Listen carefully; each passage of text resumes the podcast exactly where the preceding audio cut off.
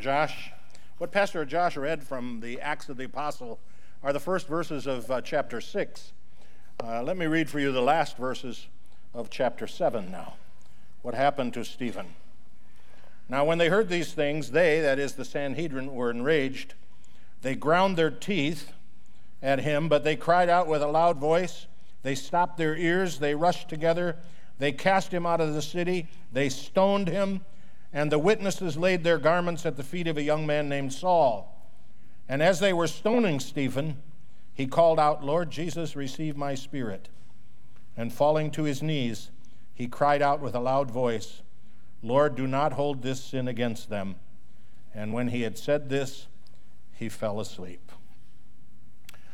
Sisters and brothers in Christ, we look this morning at one last saint, made a saint by the blood of our Lord Jesus Christ. His name was Stephen. He was a layman of the uh, Pentecost church. And what we really want to consider on this All Saints Sunday is not how Stephen lived, but rather how he died. And what we really want to consider in this series, at the end of the series of stories of sinful saints, we want to finish by learning a lesson for you and for me. The saints we preached on during this series taught us some wonderful lessons about how to live, to live sacrificially, serving, courageous, loving lives. Today, the lesson we will learn from Stephen is not how to live, but rather how to die. We Christians should know, we should know that we live knowing we'll die tomorrow and we die knowing that we will live forever. All Saints Sunday, the Sunday after Reformation, when we pay tribute, as Pastor said, to those who have gone into their eternal reward, both within our circle of family and friends, and as we will do in a few minutes here at St. Paul's among those who have passed, who are members of this congregation.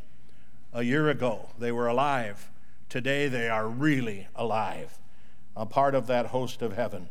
Our epistle lesson from the sixth chapter of the Acts of the Apostles identifies Stephen as one of these seven deacons whom the apostles are laying their hands on and setting them apart for service, especially to the widows and the orphans.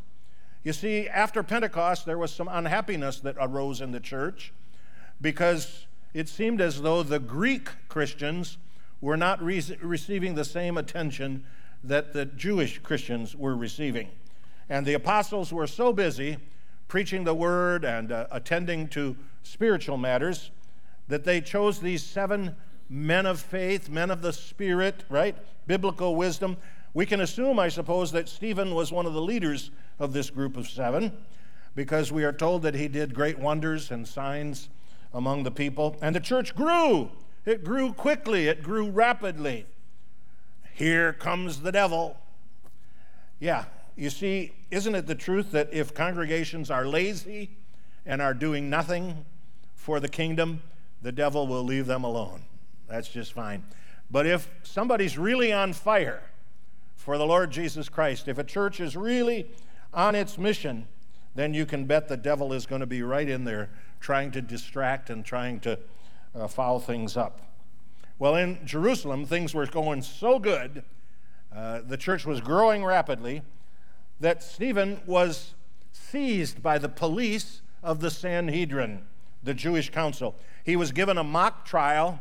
Some false accusations were brought against him concerning blasphemy. And uh, we can't help but think of the mock trial and the false accusations that came to Jesus about a, a month or so earlier than that.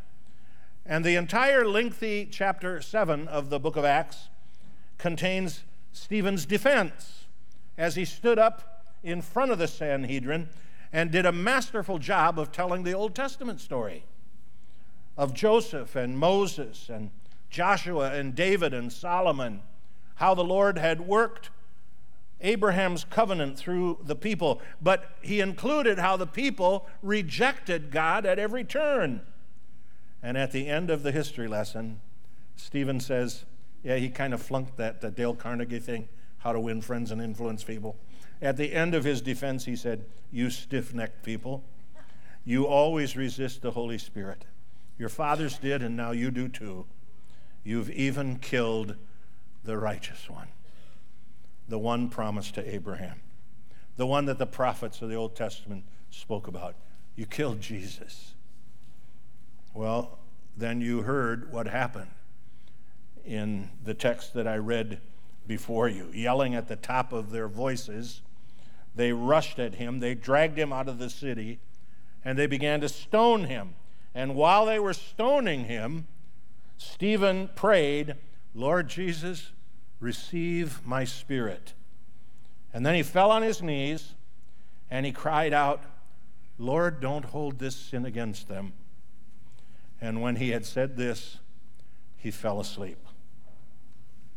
Live knowing you'll die tomorrow, die knowing you'll live forever.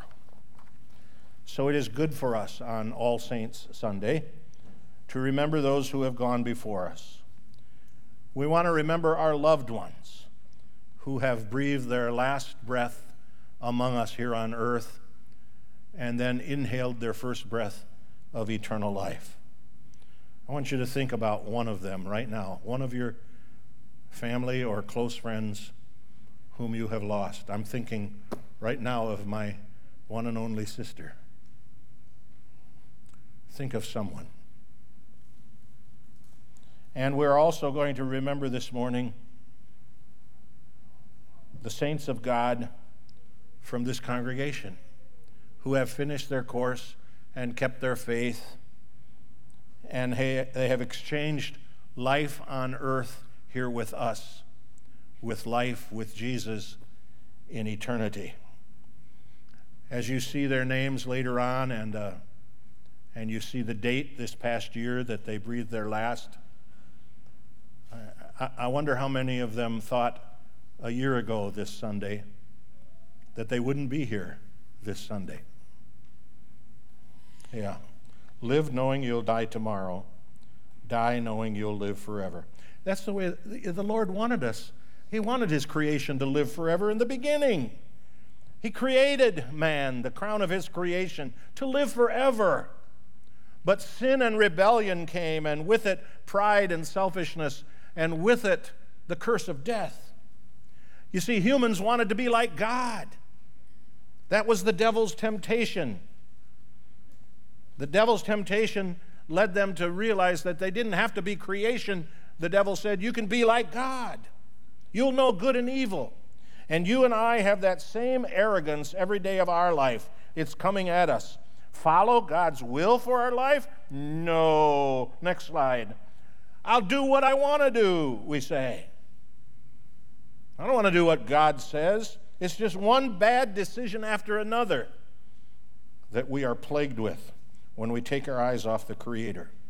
And as a result, eternal life is lost into eternal con- condemnation. The image of God is lost, and we now bear original sin. Perfection was lost. We all fall short of the glory of God. We are lost until the Good Shepherd comes, goes out and searches for the lost, picks us up by our bootstraps, and redeems us by his holy, precious blood and by his perfect life of love. God didn't wash his hands of the creation gone astray like Pilate washed his hands of Jesus. For in the same moment that perfect justice drove Adam and Eve out of the garden, the perfect mercy of God was directing them to a new heaven and a new earth. At the same moment that the wrath of an angry God was being lowered upon fallen humans, God was providing his own son to bear that anger, that wrath on our behalf. At the same moment that death fell upon Adam and Eve, in the day that you eat of it, you will surely die. God was already preparing the sacrificial lamb who would make the sacrifice of death for us. As the body of Adam was turning to ashes to ashes, dust to dust, Christ's body, the church, was rising up from the ashes. Yes, Christ's body, the church, the forever church that is described in the book of Revelation as a great multitude, which no one can number, from every tribe and nation and language and people. Did you hear that? A great multitude. Now, I know that in this evil generation in which we live, it seems as though we Christians are getting to be a smaller and smaller number. We may come to the conclusion even that heaven is a pretty exclusive little club. Oh, no, it isn't. It'll be a great multitude, which no one can number. And not only that, but there's another aspect of the forever multitude, and that is how diverse it is going to be. In our predominantly white European Lutheran church community, we sometimes forget the global nature of the Christian church. That there will be believers from widely different backgrounds who will be together in heaven with only one thing in common one thing that they are all blood bought souls of the Lord Jesus Christ. There will be people who were once poor who will be sitting at the same banquet table with the few rich who make it there. Those who had college and university training will be praising God right next to those who never even learned how to read or write. There will be those who were healthy and strong of body who will be dancing right along with the blind and the deaf and the crippled. There will be those who worshiped with great pipe organs and four part harmonies and beautiful keyboards and drums and guitars, right along with those who worshiped with the beat of African drums. There were those who were famous, who will be sitting right along, smiling at the little people of the world who nobody ever really knew there will be people from the Old Testament time where they believed in the promises of a Messiah who was to come. They will be standing right next to people of the New Testament era who walked with Jesus and who saw his miracles and his teachings, along with those of us who 2,000 years later stand in the shadow of the grace of God. There will be Moses and Abraham and Matthew and Paul and Luther and you and me all of them knowing, living, knowing that they would die tomorrow, and dying, knowing that they would live forever. And in that great celebration, we will say a forever goodbye, a forever goodbye to pain and suffering. You see, my friends, there will be no tears past the gate, no more hunger nor thirst neither burning sun nor scorching heat. Everything that on earth caused us anxiety and worry and heartache and struggle, it's all gone. Tribulations are not a part of the heavenly life. The Lamb will feed us and lead us to the fountains of living water, and the Lamb will become our shepherd so that we can truly say, The Lord is my shepherd. There is nothing else I want. So, how about that? Such is the reward of those whom we remember today. Until that forever moment, however, we have a mission to be about. What if we really lived as though we knew we were going to die tomorrow? Would that become important in the decisions that we make today? How would it guide our life? Would there be forgiveness in our heart like there was in Stephen's heart? Would we be ready to give up our spirit, to leave our bodies, and to go to be with Jesus? For in the remembrance of the saints who have gone before us, we have wonderful examples that should encourage us, urge us on our way, keep our priorities straight remind us of our God given responsibilities, keep us thankful for those who have passed the faith down to us, and keep us focused on how important it is for us to pass the faith on to others. We need to pass this faith on because there are so many in our society who today scoff at the things I'm talking about today. They're so wrapped up in the things that moths are going to consume and rust is going to eat away that they don't even think about eternity. They want to spend all their hours wrestling for the things of this world. How sad. We are called to be Christ's church, many members, one body.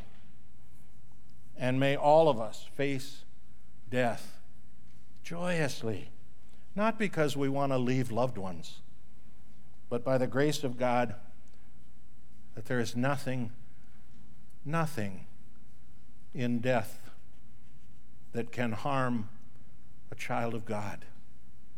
Remember the Good Shepherd saying in the gospel lesson today? Nobody's going to snatch them out of my arms. So let me say it then just one more time.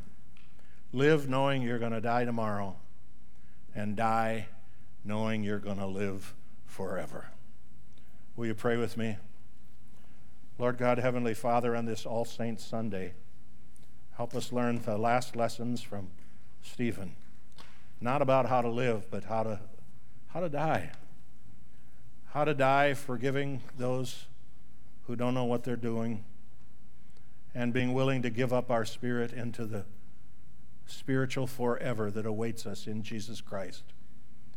And then falling asleep, knowing that we will live forever. In the precious name of Jesus.